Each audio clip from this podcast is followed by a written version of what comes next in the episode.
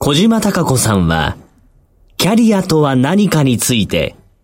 日本で最も考え抜いている人です。村上流。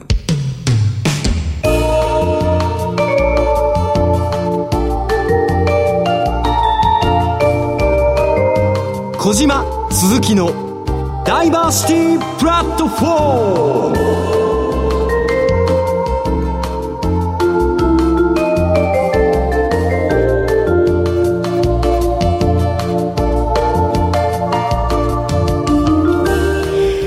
多様性キャリア研究所所長の小島貴子です。経済キャスターの鈴木智美です。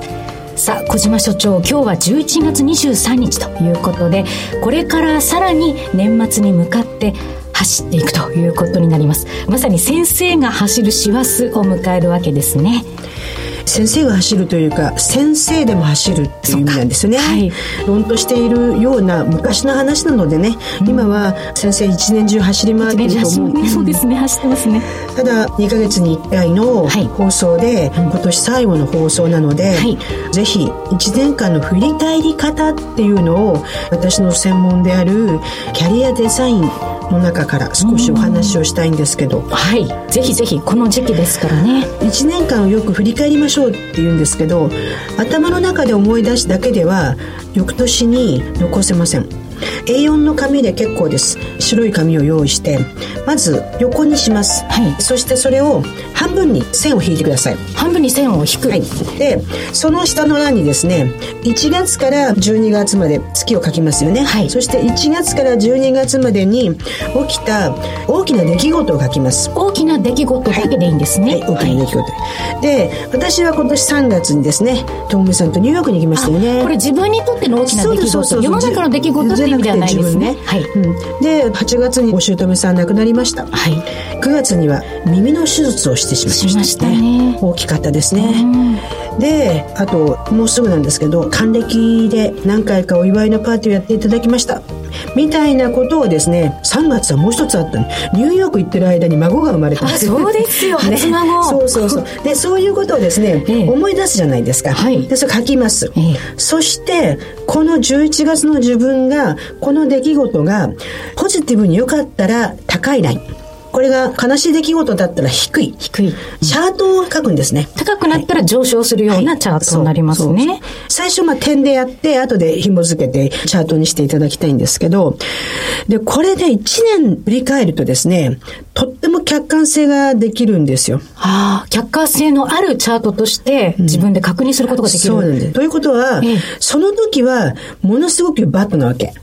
その瞬間？瞬間は、瞬間は、うん。はい。例えば私の耳の手術は、ええ。60の時にやっとかなきゃ70、80じゃできないわと思ったんですけど、はい。やってみたら、顔面麻痺にはなるわ、なかなか大変で、はい。その時思ったのは、20年遅かったなって思った。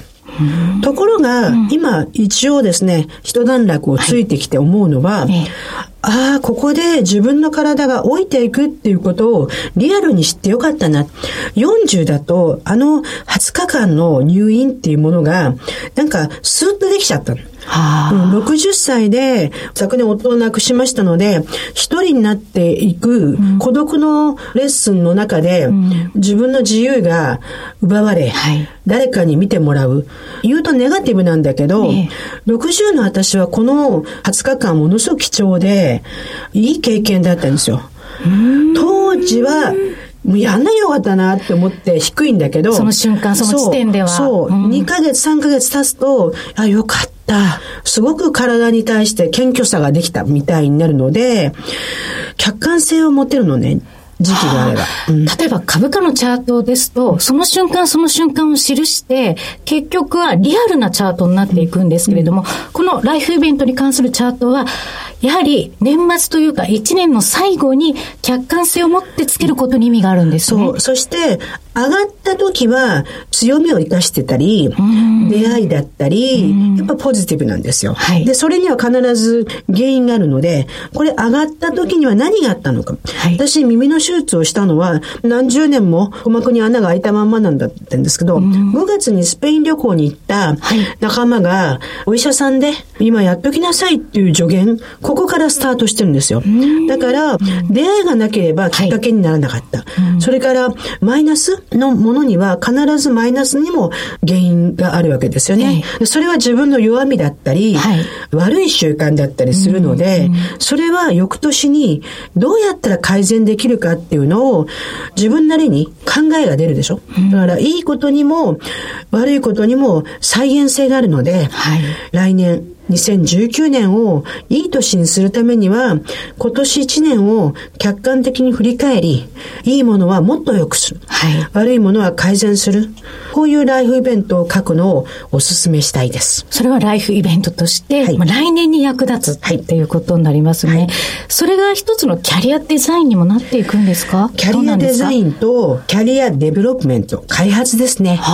だから強いものはもっともっと強くする。弱いものはもうちょっと補強する能力、活動を開発するっていうきっかけになるんですよね。キャリアディベロップメントって、はい新たな用語な気がするんですけど。キャリア理論の研究の中では、はいキャリアデザインとん。キャリアデベロップメントって2つの領域は、メジャーなんですね、はい。主流なんですか。はい。はい。でも一般の方々はね、キャリアデザインという言葉はすごく身近に感じてると思うんですけど。デザインしてこうなりたい、ああなりたいって思ったら必ず能力を磨かないとデザインにはいかない。その能力ってスキルだけじゃないんですよ。マインドだったりね。すっごいネガティブな人がものすごいキラキラしたキャリアデザインしてもそうまくいかないですよ。あーそうすると自分のマインドセットをしなきゃいけないじゃないですか。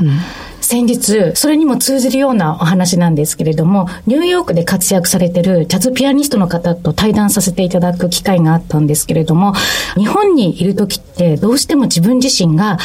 根拠なき不安を抱きがちだったと。で、根拠なき自信も持ってはいけないと思ったけれど、それは自信はちゃんと裏付けのあるものが必要だとは思って、それは海外に渡っても同じことを感じてきたけれど、日本にいるとなぜだか根拠なき不安を抱いてしまっている自分がいたとおっしゃってたんですよね。まあ、その方のちょっと真意がね、私のところには今一つわからないんですけど、キャリアの理論の中では、はい。できるだけポジティブに、悲観とか否定っていう感情は強くて、人間の行動を止めるんですよ。はい。で、楽観と客観とか、ポジティブな感情は、ふわふわしてるので、なかなか行動に移すことを、はい。日本人は止めますよね。まさに日本人だけじゃなくてみんなやっぱり全世界的に止めるらしいんですよ。なので、アメリカのスタンフォード大学のジョン・ディ・クランボルツという博士は、悲観や規定の感情ではなく、楽観や肯定の感情に心を置きなさいっていうのが、キャリアデザインの中にあるので、ああるんですね。うん。なので、そのジャズピアニストの方がおっしゃるのことは、そういうことだと思はいい、ます。あの、まさに真意はそこにあると思うんですけれども、それが日本だとなかなか気づくこともできなかったし、自分自身のさっきの開発で言うと、才能を開花させにくいっていう、そういう土壌があったらしいんですね。私は今年の一番の大きなものは、今年の2月に一般社団法人で、定年後研究所っていう立ち上げに参画しました。7月にメディアの方たちにお披露目。で、もう一回ですね、11月の29日、自治通信ホールで200人の方をお招きしてですね、定年後研究所がこれから何をするかっていう講演をします。その中に、定年3.0っていう概念を発表するんですけど、昭和の時代は定年1.0。まさに定年を迎えるということが一つの人生の大きな荷物を下ろす時代。定年2.0、平成の定年はとても不安要素が多くて、定年になったけども、この後どうしたらいいのっていう要素があった。で、定年3.0、2019年、言語が変わる中で、定年はあくまでも人生の一つの通過点で、これからもっともっと明るくて豊かで自立した仕事というものに依存せずに自分の人生を自分で切り開けるっていう新しい時代が生まれるっていう超ポジティブな提言をします。はええ。もう老後とかシニアとかはい。余生とかいう言葉は日本にはなくなる。うん。根拠ない生涯現役も嫌なんですよ。そうなんですよね。根拠がない、あの気合だけっていうのはちょっと説得力がやはりないかなと。要は仕事がね、もう本当にマルチで、パラレルで、多様性で、はい、いろんなことに挑戦できるのは、経験した人でしかできない分野かもしれないっていうね、50歳からもうバリバリ頑張って、私は基本80歳ぐらいまでが自力だと思うんですね。80歳からいろんな人のヘルプはいると思います。でも、自分がまた助けてもらうことと助けられることができる生涯が本当に依存せずに自立する時代ができてくるんじゃないかなって思ってます。はい。この定年後研究所はもうホームページや情報など得ることはできますか、はい、たくさん出てます。もう一個だけ宣伝していいですか？お願いします。今度の放送が年内最後なんですけど、実は2019年1月から週刊朝日で連載始まります。まだタイトルがですね、正式決定の一歩手前なんですけど、一応仮のタイトルは、定年後の女たちっていう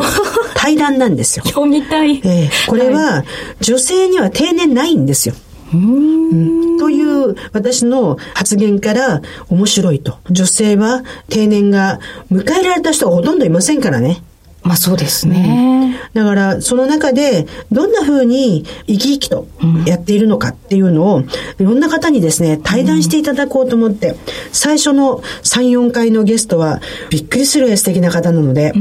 ぜひ、よろしかったら、呼んでください。1月ですね。1月6日号から始まります。もう書店に並ぶ書店になります。ということですので、はいはいぜひともチェックしていただきたいと思います。さて、今回の番組内容ですが、ヒューマノミクスアベニューのコーナーでは、グローバルエコノミストのトルコ出身、エミン・ユルマズさんをゲストにお迎えします。もう最近ではですね、はい雲の上の人というか、画面の中の人ですよね。そうですね私たちがエミンさんってメディアが見つけたらブレイクするよね。すごいことになるって言ってましたそなの通りでしたね。その通りに今なっています。ご期待ください。そして、いつものように、高橋愛子の不動産何でも相談室、愛子代表に解説していただきます。今日のテーマも、はいまたちょっと面白いですよね。そうですね、先ほどの定年後のお話にも近いようなテーマでもありますからね。不動産が財産なのか負債なのかっていう観点も非常に愛子さんらしいいい切り口だなと思って楽しみです。はい。そして、今回から新コーナーがスタートします。平山八重の語り暗夜、菊池寛作のストーリーを語っていただきます。平山八重さんって朗読劇のはい語り部ですよね。語り部です。まさにラジオ的な。でも、反対にあの美しい平山さんの姿が見えないのも残念なんですけど、見えないからこそ。いや、あの、皆さんぜひ Google 先生に姿を見せてもらいながら、素晴らしいですね。はい。また、あの、平山屋さんについては、エンディングのコーナーで詳しくお伝えしたいと思います。それでは、進めてまいりましょう。小島。鈴木のダイバーシティプラットフォーム、スタートです。ヒューマノミクスアベニューこのコーナーでは国内外で起こるさまざまな出来事についてヒューマノミクスの観点から福眼経済塾塾頭ヒューマノミクス実行委員会理事のエミン・ユルマズさんとともに考えていきますエミンさん、よろしくお願いいたしますよろしく。お願いします。さて、小島所長、エミンさんの9月に出版されました、それでも強い日本経済、世界は新冷戦構造へ突入という本がずっと話題になっていまして、この新冷戦という新たな時代のキーワード、本当にエミンさんが提示してから、新冷戦という言葉、切り口が様々なメディアで話題になっていますよね。9月だったので、流行語大賞に間に合わなくて、か残念ですけども、そねええそのぐらいインパクトがありますね。あります。要するに、冷戦が終わったって言い続けてたメディアが、新しい冷戦が始まりましたよって、エミさんが言ってくれたことによって、初めて気づいたんだね。そうですね。本当にあの放送メディアでも活字メディアでもこの新冷戦っていうね言葉、文字を目に耳にするようになりました。改めて、新冷戦っていうのを、エミさん、どこを捉えておっしゃってるか、ちょっとリスナーの方に簡単にご説明いただけますか？はい。これはですね、実は私が気づいたきっかけがシリアの内戦なんですけど、まあ、シリアの内戦が2011年に始まって、2013年に実際のまあ戦闘が始まったわけで、まあ、その当時の政府側を支援している国々と反政府勢力を支援している国々がきれいに東西に分かれたんですよね。はいさらにその直後にウクライナ危機が起きまして、はい、同じような構図が見られて、まあ、その後にまたイエメンで内戦が起きて、また同じような構図が見られて、また北朝鮮で似たような構図が見られたっていうので、これは世界が新しい冷戦に入ったんではないかと。もうすでにサイバーの世界ではとっくに戦争が始まっているっていう話もあったんですが、それがもう今年になって米中貿易戦争っていう形でアメリカと中国の覇権争いが非常に激化してきていると。貿易戦争っていうのも単なる口実なので、これは東西ブロックの代表的に言うとアメリカと中国の今後の30年、40年にもしかしたら及ぶ覇権争い。でそれ時代が私が始まったと思ってます。これをですね、最初に口頭で聞いて、うわって思って、改めてこの本を読んで、ものすごく腹落ちしたんですよ。なので、メディアが今、エミンさん、争奪戦が始まってるじゃないですか。本当ですね。ねこんなにわかりやすく、論理的に、それから歴史と現実がピタッと語れる人がいなかったので、うん、エミンさんこのコーナー持ってもらうって、超ラッキーなんですけど。早々とね、そうです。もう囲い込みましたけど。で、反対にいつもおっしゃってること、それからメディアがもう言い続けてることじゃない、エミン・ユレマズしか今見てないみたいなところを聞き出したいと思うんですけど、どうですかね？今もうテレビつけたら必ずアメリカの選挙だとかアメリカのトランプの話ばっかりなんですけど、エミンさんはそれ以外だと、どの国の誰とか、どの辺の国の政治とか経済が気になります？今、現在で一番実は気になっているのはヨーロッパなんですよね。この新しい冷戦の特徴っていうのは、前の冷戦は対立の軸っていうのは大西洋にあったんですよね。はい、どちらかというと、はい。はい、新しい冷戦、今後の冷戦の対立の軸っていうのは、太平洋にあります、はい、もっと正確に言うとインド太平洋にあります、はい、ヨーロッパ地政学的な重要性が後退しているし、アメリカからも今圧力を受けてるわけなんですけれども、うん、とは言いながらも本来であれば欧米ブロックには入っていると。一方で EU っていうのはイギリスが離脱したと。よくよく考えると大きなスキームで EU って言うとまあドイツが一番影響力が強いんですけどドイツっていうのは陸の国なんですよね。軍隊でも陸軍が強いと、はい、一方で、まあ、いわゆる東側ブロック中国とロシアっていうのもこれも陸なんですよね。はい、つまりこれは陸続きで陸の国々っていうのは、18世紀以降の海軍がスペインに勝った以降のアングロサクソンの海の支配に対してものを申すみたいなのが、前の冷戦もそうだったんですけど、多分今後の冷戦もテーマがこれになるんじゃないかと。つまり世界貿易を何でやりますかって話で、結果的には EU にとっては、今度は例えばドイツとかにとっては、西側についていいのかどうかという問題もあって、その大きなスキームが動いてるので、実はフランスのマクロン大統領がヨーロッパはヨーロッパで、NATO じゃなくて自分の軍隊作るべきだと言って、それに対してトランプが怒ったわけですよね。そんなこと言って、ドイツと2回戦争したじゃないかと、我々が来なかったら、君たちはドイツ語喋ってたよということを言って、ふざけた話なんですけど、フランスはそんなこと言ったの独立戦争の時にフランスがアメリカ助けたじゃないかって言って、つまりですね、今ヨーロッパの位置づけって非常に分かりにくくなってるし、ヨーロッパ自身が今後どういう未来を描いて多分非常に頭が混雑してるんじゃないかと思ってます。でその流れもあって、今イタリアで極右政治がまた息を吹き返してきてるけど、まあ、イタリアっていう国も実はすごく重要な国で、経済的には実はあんまりみんな重要視してないんだけれども、ローマ帝国の生まれた国なんで、ヨーロッパ人のいわゆる魂がそこにあるんですよ。イタリアで始まる思想っていうのは結構ヨーロッパに広がる傾向があります。例えば、1920年代にファシズムっていうのはイタリアで生まれてるわけですよね。であれも本当は最初生まれた時は、ムッソリーニが国家主義っていう意味で人種差別主義ではなかったんですけど、それが今度ドイツの方に行って、ナチスがそれを乱用して人種差別主義みたいになっちゃったんですよね。そうするとイタリアっていうのは非常に重要な国で、意外にヨーロッパはまだ自分の位置づけが決まってないから、その辺がかなり今後気になりますね。なるほど。エミさんの話ってものすごく歴史とか、民族、宗教、私たち日本人ってそういうね、ダイナミクスがなくて、しまーっとしてる島国でね、考えるから、でも世界がね、移動が簡単になったじゃないですか。そうすると、半日でヨーロッパ行けると、今おっしゃってるように、ヨーロッパの歴史っていうのを理解しないと、はい、これからの21世紀のダイバーシティとかは理解できないと思うね。できないですね。ね。やっぱり大陸に住んでる人たちの発想とかって、私たち日本人にはなかなか思い浮かべにくい部分があるなって。うん、大陸もね、ロシアのように半分がツンドラで凍土の国とね、ある程度豊かな農耕をやれてる民族の大陸は違いますよね。もちろんです、ね、で、私ね、もうエミンさんに影響を受けて、エミさんとっても日本のね、こともご存知なんですけど、シュメル人のシュメル文明を読んでんですよ。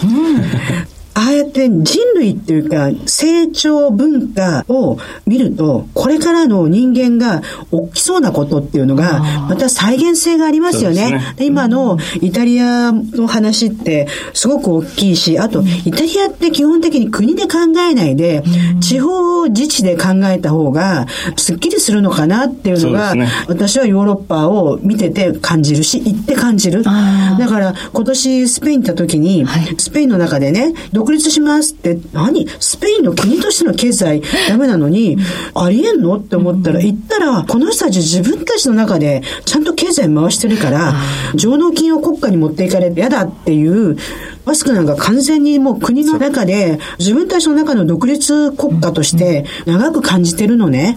そういうことを考えると今、ヨーロッパを見るっていうのは面白いなって、ね、うん、思いました。どうしても私たちって私たちの価値観と基準で他の国であったりとかその地域を見てしまいがちなんですけど、やっぱりそれぞれに根付いてるものってある？日本は割とアジアが近いので、まあ、アジアに詳しい方がね、結構多いですけど、中東とかヨーロッパ、アフリカは知らないですよね。重要なダイナミクスがあるのに、その辺を全く理解してないというかですね、それは僕はすごく大きなリスクだと思います、国として。エミさんの本を読むて、エミさん本当に日本のことをよく考えてくださるっていうのもありがたいんですけども、ネガティブな感情で物を見なくて、ポジティブに見なさいっていう根拠をいっぱい出してもらってる中に、少子化を恐れるなっていうことを書かれてますよね。うんね。はい、これは先ほどのお話の中のユネッサンスが起きたことは人口減少があったんだよっていう話もあったんですけど、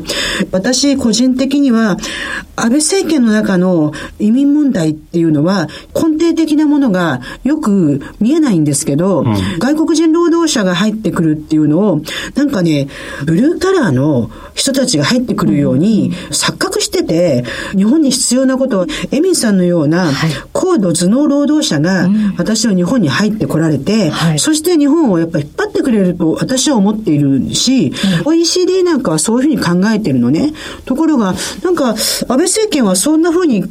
えてなくて、資格持ってると少し有利しますよみたいに、エミンさん自身はどう思われてます？まあおそらく今の移民問題っていうのは短期的なソリューションというかですね、まあ今実際に見えているものにソリューションを見つけようっていう考え方であって、僕はそこまで間違ってると思ってないんですよね、実は。でも問題がおっしゃる通りで、本来であれば日本が本当にやってほしいことは、たくさん海外の留学生に奨学金を出して、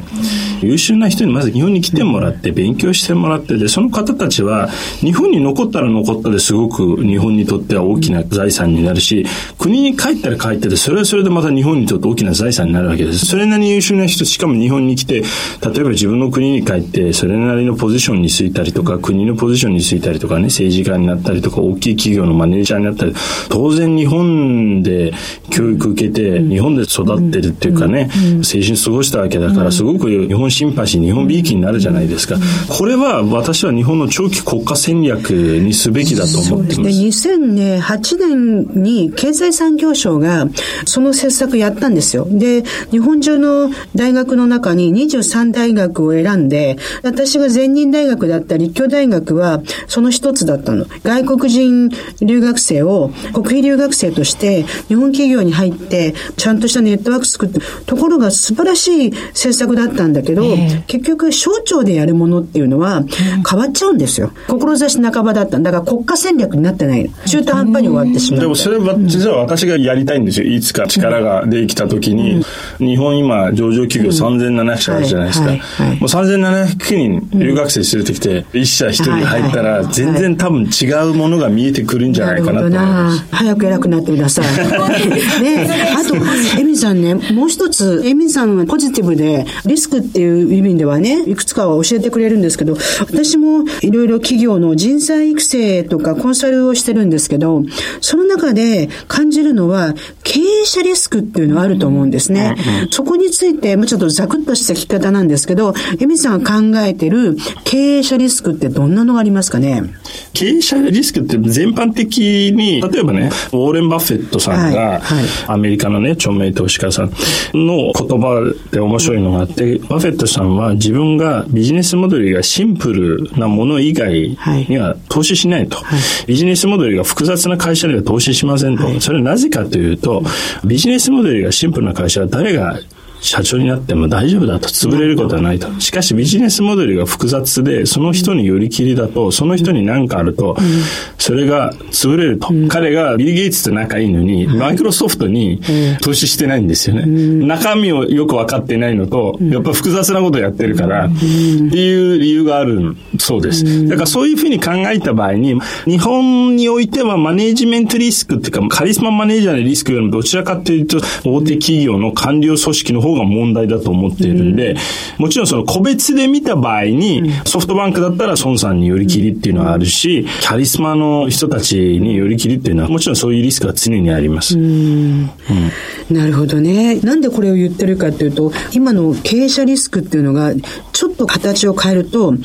企業依存リスクだと思うよね。何を言いたいかっていうと、はい、学生はまだ昭和平成を生きてきた親や価値観の中で、これからの自分たちの未来のキャリアデザインを考えるとするのね。そうすると、会社に入っていたら、何とかなるって、ちょっとふわっとしてんの。あ、まだ、そうですか？そう、まだそうです。うん、だけど、実は企業に依存したり、誰かに依存するっていうのは、自分の人生に対して手を離していることなので、はい、良くないと私は思っていて、自分がどうするかが大事でしょ。うん、そうですね。だから、崩れかけてきてるんだと思いますけど、もちろんそれはまだ日本は強いですね。だからもっとあえて言えば日本の国の政策も会社主義的なものが多いので、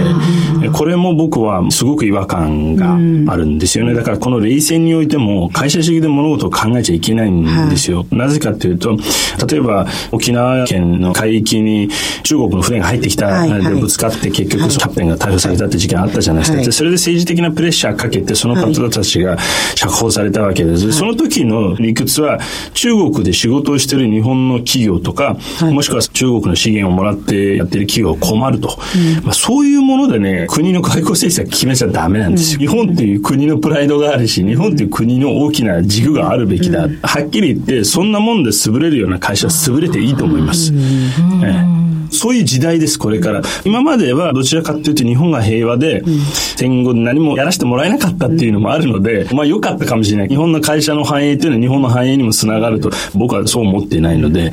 これは行き過ぎた会社主義っていうのは見直すべきじゃないかと思ってます。行き過ぎた会社主義。ねすごく腑に落ちるというか、要は自分がどうであるかっていう、自分に対するね、投資自己投資っていうのをね、よく日本語の女子トークで言うと、自分にご褒美。はい、でも、ご褒美の前に私は自己投資が必要で、それはやっぱり経験だったり学習だったりする、割と見えないものに投資をしなきゃいけないんですけど、割と日本人って見えないものには投資、見えてるものも投資をしない。うん。うん、そうですね。投資意欲の少ない。そうですね、うん、合わせた共同って言葉がありますね、はい、協力して働くで、はい、共同っていう概念と、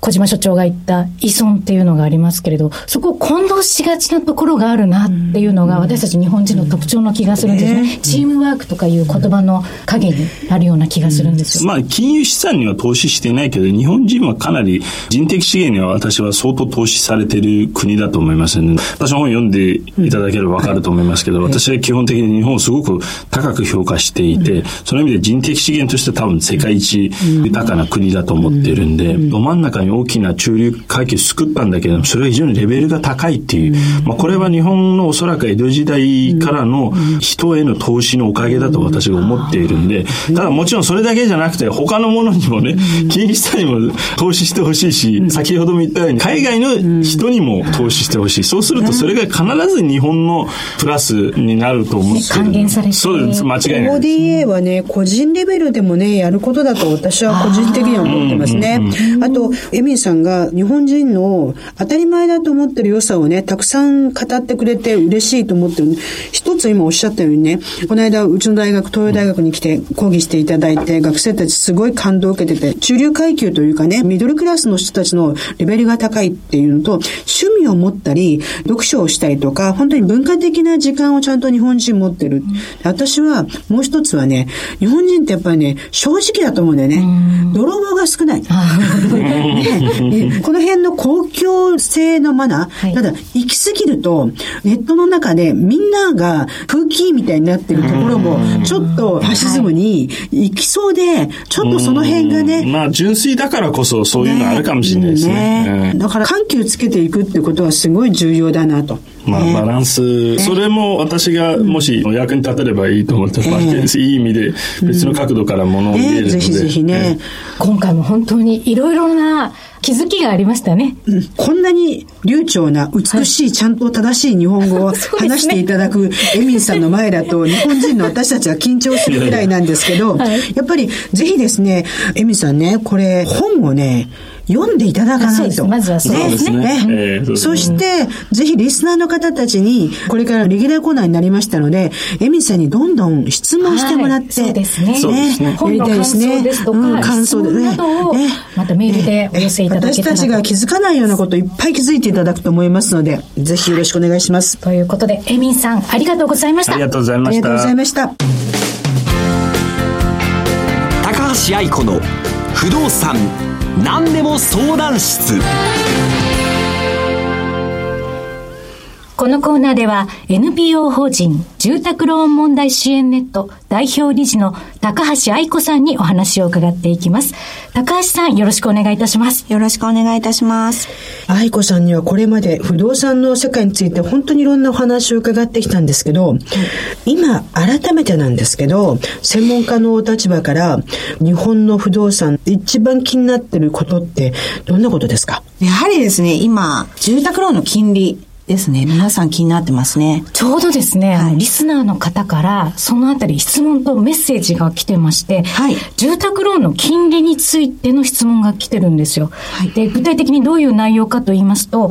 金利というのは低い時期は固定、高い時期には変動を選ぶというのが基本だと思っていた中で、銀行に実際に行ってみると、はい真逆のローンを提案されたらしいんですね。で、住宅ローンの組み方っていうのには、鉄則があるのかないのか迷ってしまったということなんです。うんなるほど。これはですね、固定化変動化、非常に悩ましい問題なんですけれども、まあ、将来の金利が読めない以上、正解っていうのはもうないんですよ。いつの時代も。ただ、今は、金利がかなり低金利なので、固定金利を選んで将来的に安定してずっと変動がないっていうのは、固い考え方かと思います。なので結構ですね、固定金利を選ばれる方もいらっしゃるんですけれども、やはり変動金利っていうのも、その分固定よりもちょっとやっぱり安いので、そのあたりを自分で、まあ、考えられる人、まあ、見直しも将来的にもかけていける方とかは変動金利がお得ですね。10年固定とか20年固定とか組み合わせたりとか、そういった方もいらっしゃいますけれども、ご自身で考えられる方、あとは何か専門家の方に相談して、コンサル受けて、先を見据えた計画が立てれる方は、変動の方がお得というのもありますね。私が一番多分これリアルな話なんですね。すね。身近です私はもうついこの間60歳で20年ローンというのを組んだ人間ですので、はいね。はい。悩ましいなっていうよりもこう考えたんですよ私ね。実を言うと前の家建てたのが35年前で、うん、その時、その時の名前は、住宅金融高校で借りて、はい。はい、金利がね、6%でしたよ。ああ、そうですね。その時代はそうですね。はい。で、2年の定期預金の金利が6.5とか7%の高金利時代でしょで、こんな金利払ってんだったら早く返さなきゃ、早く返さなきゃって言って、とにかく頑張って、たまらないけども返す返すみたいなやってたので、今の1%とか、そんなことになってると、金利ないじゃんみたいなね。そうですね。その中でいくと、固定変動って考えるよりも、いくら借りて、何年で返すかっていう方のが多くないですか、まあそうですね。1億とか2億のね、不動産を買うんだったら、1%の金利も重要だけど、今、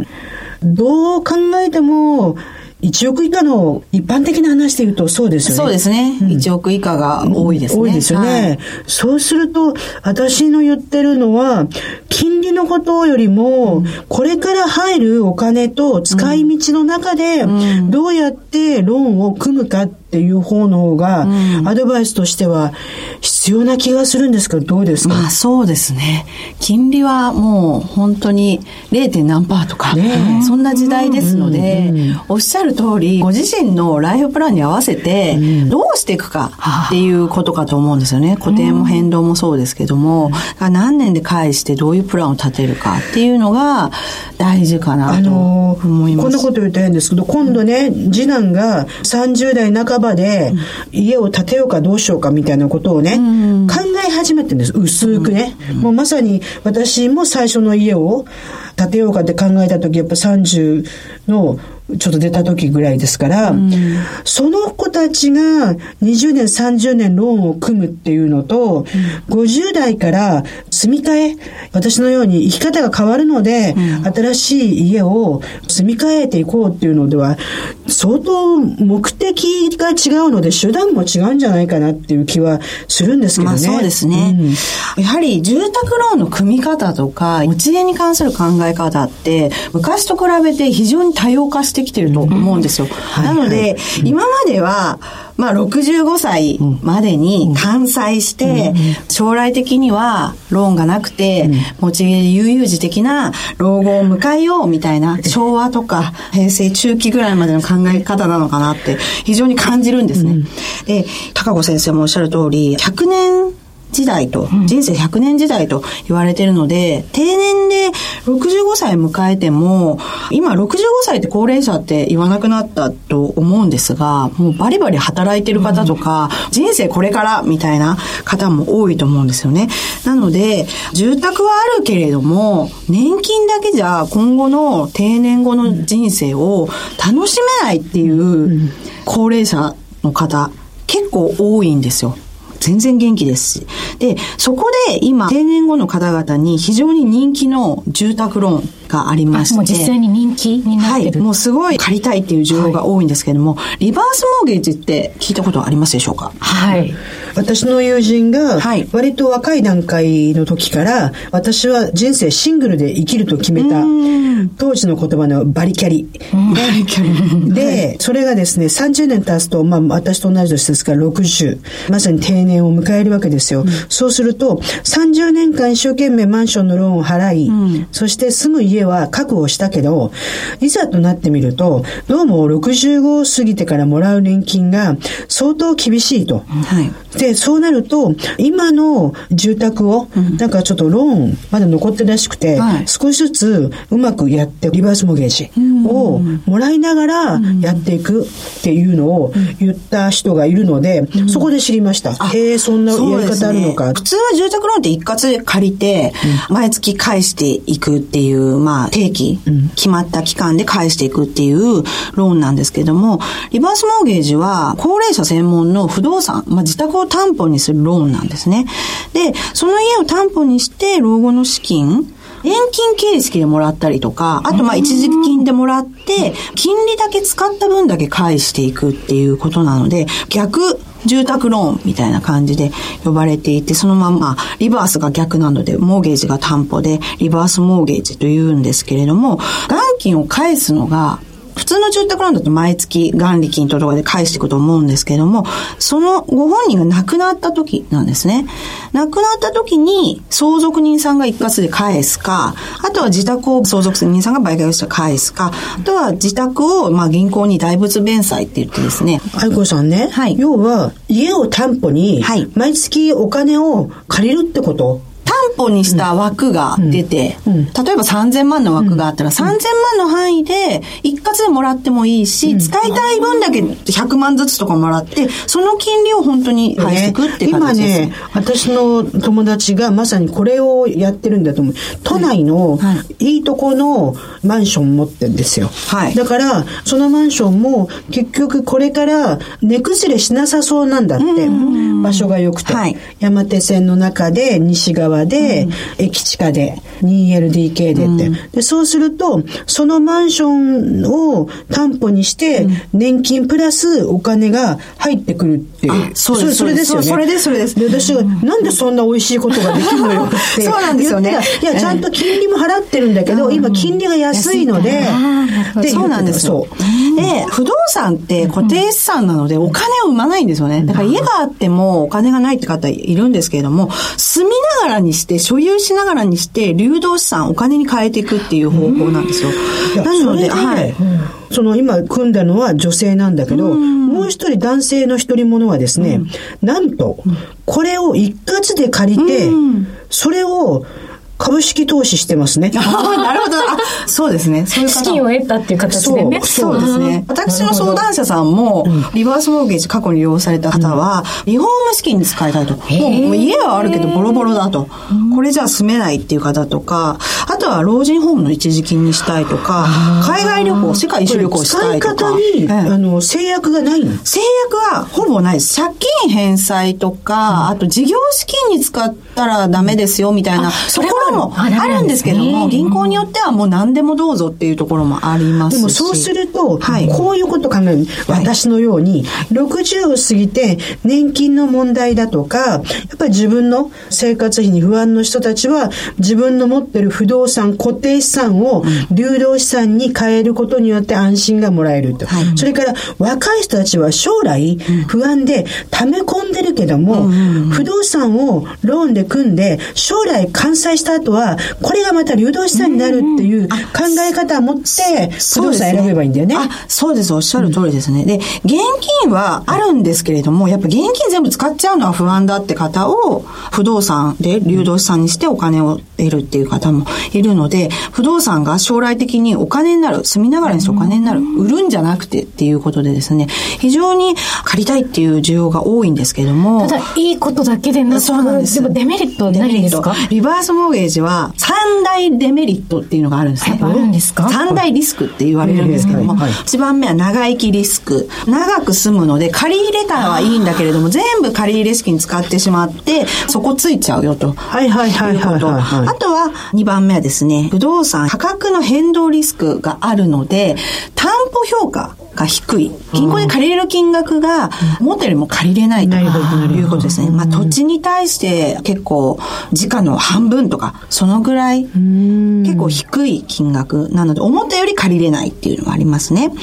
3番目は金利の変動リスク。一応これ変動金利のところがほとんどなので、返済額が上がってしまうっていう可能性はあります。ただ金利の返済だけなので、年金で十分返していけるような金額にはなるので、思った以上に担保評価が出ないので、借りれないっていうのはありますが、逆を返せば何かあっても絶対に不動産価値が上回ってるので、相続人さんにも迷惑をかけないですし、売りたくなったらそれで売って返して、まあ、まだ余剰資金があるよっていうことなんですよね。なので、非常にいいあと思のいます。一般的な話になるかもしれないけど、はい。日本人って借金が好きじゃないでしょ？好きじゃないですね。もう一つ、借金下手だよね。だけど、これから、やっぱり、うまくローンを組んでいける、いい金利の時代だから、こういう勉強ってした方がいいよね。まず知らないですもんね。そう。こういった制度があるっていうことであともう一つやっぱ相談も下手だから、そうそうそう。私は愛子さんに出会って、たくさん相談をして、知らないことだらけのね。で、相談をする前に勉強しようと思ったんだけど、そうじゃないね。相談しながら勉強すれば十分にできると思った。それが一番あの効率的ですよね。なので、何がわからないかがわからないか。あとね、私の知り合いが最近離婚を考えてるので、愛子さんの離婚を考える時の不動産の本、あれ、出しました。あありがとうございます すごい喜ばれた。ああ、よかったです。何かありましたそんなことまで考えて、もうどうやって離婚しようかで考えてるのに、待て待て待て、私と一緒にラジオやってる人はね、不動産いっぱい持ってるんですよ。あ、そうですか。そうそうそう。それはもう賢くした方がいいですね。ちょっとね、株が上がった。へー住宅ローン問題支援ネットというふうにネットで検索すれば、はい愛子代表に相談したいと思ってもすぐアクセスできますか？あもちろん、はい、できます。もういろんな相談ですね。離婚の相談もちろん、こういったリバースモーゲージの相談ですとか、老後の家の活用ですとか、相談をお受けしておりますので、お気軽にご相談いただければと思います。まずは住宅ローン問題支援ネットで検索してはいいただければなというふうに思いますね。いや今日も勉強になりましたね。高橋さんありがとうございました。ありがとうございました。小島鈴木のダイバーシティプラット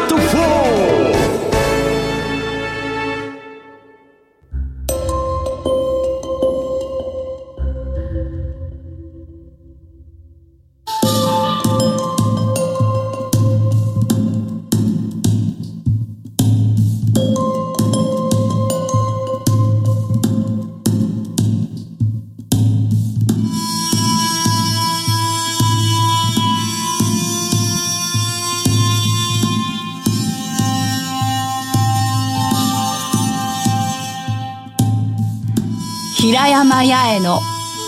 りあんや菊池寛作東十郎の恋より必死の覚悟を決めたらしい岡地は火のような瞳で男の顔を一目見るといきなりそばの絹あんどんの火をふっと吹き消してしまった。恐ろしい沈黙がそこにあった。おかちは体中の毛髪がことごとく逆立つような恐ろしさと体中の血潮がことごとく湧き立つような情熱とで男の近寄るのを待っていた。が男の苦しそうな息遣いが聞こえるばかりで相手は身動きもしないようであった。おかちもいすくんだまま体をわなわなと震わせているばかりであった。突如藤十郎の立ち上がる気配がした。おかちは今こそと覚悟を決めていた。が男はおかじのそばを影のようにすり抜けると火のない闇を手探りに廊下へ出て屋のほかげを目当てに獣のように足早く走り去ってしまったのである。闇の中に取り残されたおかじは人間の女性が受けた最も皮肉な残酷な恥ずかしめを受けて闇の中に石のように突っ立っていた。いたずらとしては命取りのいたずらであった。侮辱としてはこの世に二つとはあるまじい侮辱であった。がおかじは藤十郎からこれほどのいたずらや侮辱を受くる言われをどうしても考え出せないのに苦しんだ。それとともにこの恐ろしい誘惑のために自分のミサオを捨てようとした。いいなほとんど捨ててしまった罪の恐ろしさに。彼女は腹渡をズタズタに切られるようであった。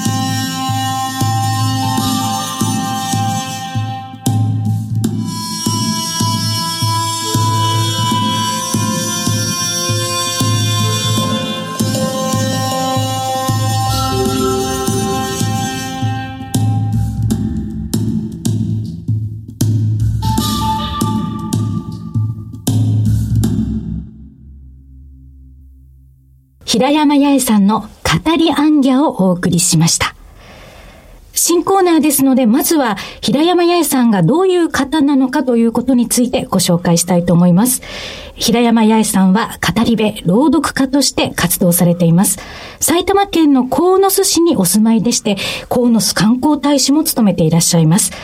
語りアンギャとして全国各地を公演で回っていまして、古今問わず人情の機微に触れる作品を披露することを心がけ、近松門左衛門の曽根崎真珠の一人語りライブでは、日本を代表する演奏家の皆さんと共に見事な演技を披露し、多くの観客を震撼させました。様々なメディアで取り上げられています。そんな平山八重さんの、え、菊池寛作、東十郎の恋お送りしました。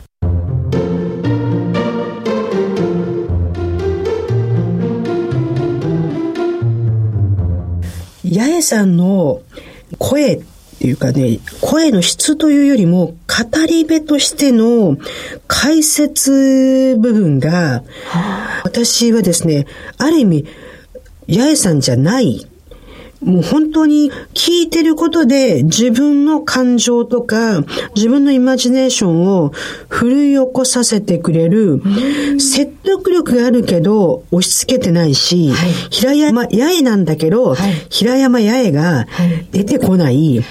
もう絶妙な解説だって最初にお目にかかって、サウンドミュージックですよね。そうですね。サウンドミュージックの中で何役もやられるんだけど、そうです。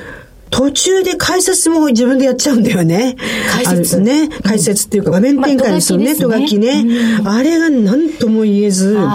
素晴らしいなって。うん、平山八重さん自身が言っているんですけれども、例えばおっしゃっているんですけれども、曽根崎真鍮であったらば、その物語に入る、これから語る、朗読するっていう前に、鏡を見た瞬間、鏡に映る自分を見て、あ、お初がいるって思うんですって思えるって言ってました。だからもう平山八重じゃないのかもしれませんね。状況のね、はい、とがきがじゃね、はい、とがきのね、喋りの凄さ、うん、変な言い方ですけど、女優さん、俳優さん、はい、歌舞伎役者さんとか、たくさんの演者が、とがきを言えるかっていうと、きっ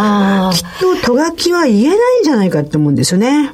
おそらくそうでしょうね。うん、セリフっていうのは、今お伝えしたように、その役柄になりきるっていうことで、憑依することで、いくらでも多分表現可能だったりするのかもしれません、プロにとっては。ただその、とがきであったり、情景描写っていうのは、その人自身が持つ得意な何かがないと。委ねられるんだよね。だから、想像して、例えば場面のね、アルプスの山があったり、大阪の天満宮があったりとか、はい、それは聞いてる人間が持ってる情報の中でしか湧き上がらないわけじゃない。イメージできない。そう。で、とがきをいくら言ったって、えー、持ってない人には出てこないものを、うん八重さんのとがきには、はい、自分のありったけの情報を集めて、それに近づけさせようと思いたくなるような素晴らしいとがきだと私は思っているね。それは語り部冥利に尽きる、うん、とても感想なんだと思うんですよね。語り部って言ってること自体が、えー、語る内容を聞く人にあげてるって思うんだよね。語り部が主人公じゃないはずなんだよね。うん、はい。うん。っていうふうに私はなんか勝手にね、思ってます。でも、何よりも、ラジオらしくていいですよ。ラジオらしいですね。ねもうね、びっくりするぐらい、若い世代はテレビを見てません。はい。テレビを見る時間と YouTube を見る時間。圧倒的に YouTube です。えー、インターネットの中にもたくさんの映像メディアがあるので、そこに持っていかれました。でも、ラジオに変わるものはないと思うんですよ。テレビは YouTube にとって変われつつあるとか、うん、もうすでに変わってるかもしれないけれど、うん、ラジオに変わるものはないですか、うん、最近ね、はい、ちょっと私、好きなタレントさんがいて。えはい。まだね、ともみさんに言ったことないんですけど。初めて、初耳です。その人のラジオを、リスナーとして、聞いてるの。はい。で、リアルタイムに聞けないと、うん、その人のそのラジオを、後で、今ね、インターネットでね、はい、ラジコで聞けるじゃないですか。聞くんですよ。ヘビーリスナー？ヘビーリスナーですよ。はいで、自分がね、こういう番組やりながら、ええ人の番組を聞くと、どう思うか。ラジオって、すごい自分に向かってんだね。そうですよ。ね先生、そうですよ。だから、とある方がええ、話すと、私に向かったらみたいな。はいね、もう60なんですけど、すいません。一ね言一言が自分のためになりま。ですも、ほら、YouTube だとか、映画とか、テレビは私に向かってないからね。はあ。そうです。不特定多数に向けてなぜだかわかります？耳。耳。ラジオは耳に語りかけてくれてるんですよ。もう、夏に耳の手術をした。もう本当に手術してよかった。ねえ。そうですね。耳から伝わってくるし、心に響くそうわけですね。だから、八重さんが今度新コーナー持ってきてくれて、とっても喜んでます。なぜならば、ラジオだからこそ、はいこの八重さんの語り部のこの凄さがバンバン伝わるんだと思う。見たらね、八重さん綺麗だなと思って、八重さんの、そう。皆さんも私とか鈴木さんを見たら、私たちのビジュアルに目がいっちゃいますから、自分で言うかっていう。いや、それは別にいい方じゃないかもしれない。そうそうそう。そうなんですよそうですよ見た印象っていうのはやっぱりね、大きいですからね、その瞬間ねただ耳体もら大きいですからね。耳から伝わってくるっていうのは、本当に響くし、あと残る。本当に残ります。あと、アンギャっていうのが、皆さん漢字でお伝えした方がコーナー的にはひらがなでアンギャなんですね。ひらがな全国を語り部として回られているっていうことをアンギャですよね。そうですね。アンギャするっていう意味でのアンギャです。なかなかですのでアンギャっていう言葉も最近使わなくなったよね。そうですね。私個人はよく使いますが、でも一般的には使わないですかだからね。八重さんのこれからの語り部ではね、私たちが日頃使わない言い回しや美しい日本語が美しい八重さんの語り部から身に入っていくっていうのがすごく楽しみでいいですね。はい。私好きな映画の一つに、やはりラジオの時間という三谷幸喜さんの作品があるんですけれどもはいはい。はい、あの映画の中でやはり決め台詞として言われているのは、ラジオの世界はすごいんだと。ここが宇宙だと言ってしまえば、そこには宇宙空間が広がっているっていう有名なセリフがあって。実は還暦のねお祝いで沖縄から友人が来てくれたんですよ。でその沖縄の友人っていうのは私の人生の夢であったラジオのパーソナリティをやりたいっていうのを叶えてくれた友人でまあ約10年前に沖縄で3年間小島貴子の「ハートビタミン」という番組をローカル FM でやってましてその時そのラジオの宇宙性ああとねリスナーの方とのはい。近さ、リスナーの方からメールいただいたりしますけど、いただきますまだね10年前だったのでメールもそうですよ、ファックスも来てたんですよ。ああ。そうですね。当時はファックスが本当にラジオ番組のもう第一な構成要素でした。でローカルでしょ、ある時放送が始まって34回目ぐらい何のファックスもならずメールもいつもなかったの。それでたまたまですねその時ですね音声さんがですね、私のマイクのスイッチをね忘れてたの。ええ。そんでそうそうそう。それでアシスタントの人の声しか聞こえなかったの。そしたらですねそれまで一通もファックスが来なかったのにものすごい量のファックスが来てええ「小島先生のマイクを入れろ」って。その瞬間ね放送中涙がちょちょこ入れいつもでしたよ。なんだ、たくさんの方聞いててくださったんだ。そうそうそうそうそうなんでもっと早く反応してって言ったらね。それから反応してくれるようになったんですよそう。なんか孤独じゃない？ちょっと。ラそうですね。でもやっぱりメディアってそうなんですけれどもサイレントマジョリティってよく言いますけれども、はい。直接ね何かメッセージをこちらに送ってきてくれることはなくてももう確実にこの番組が自分のライフスタイルの中に組み込まれたりするんですよね、なので今回も新しいコーナーができてすっごい楽しみですよね。そうですね、このコーナーレギュラーコーナーということですのでぜひ次回もですねお楽しみいただきたいと思います。平山八重さんの語りアンギャです。さてお送りしてまいりました小島鈴木のダイバーシティプラットフォーム。次回は年明け1月14日の放送となります。多様性キャリア研究所所長の小島貴子と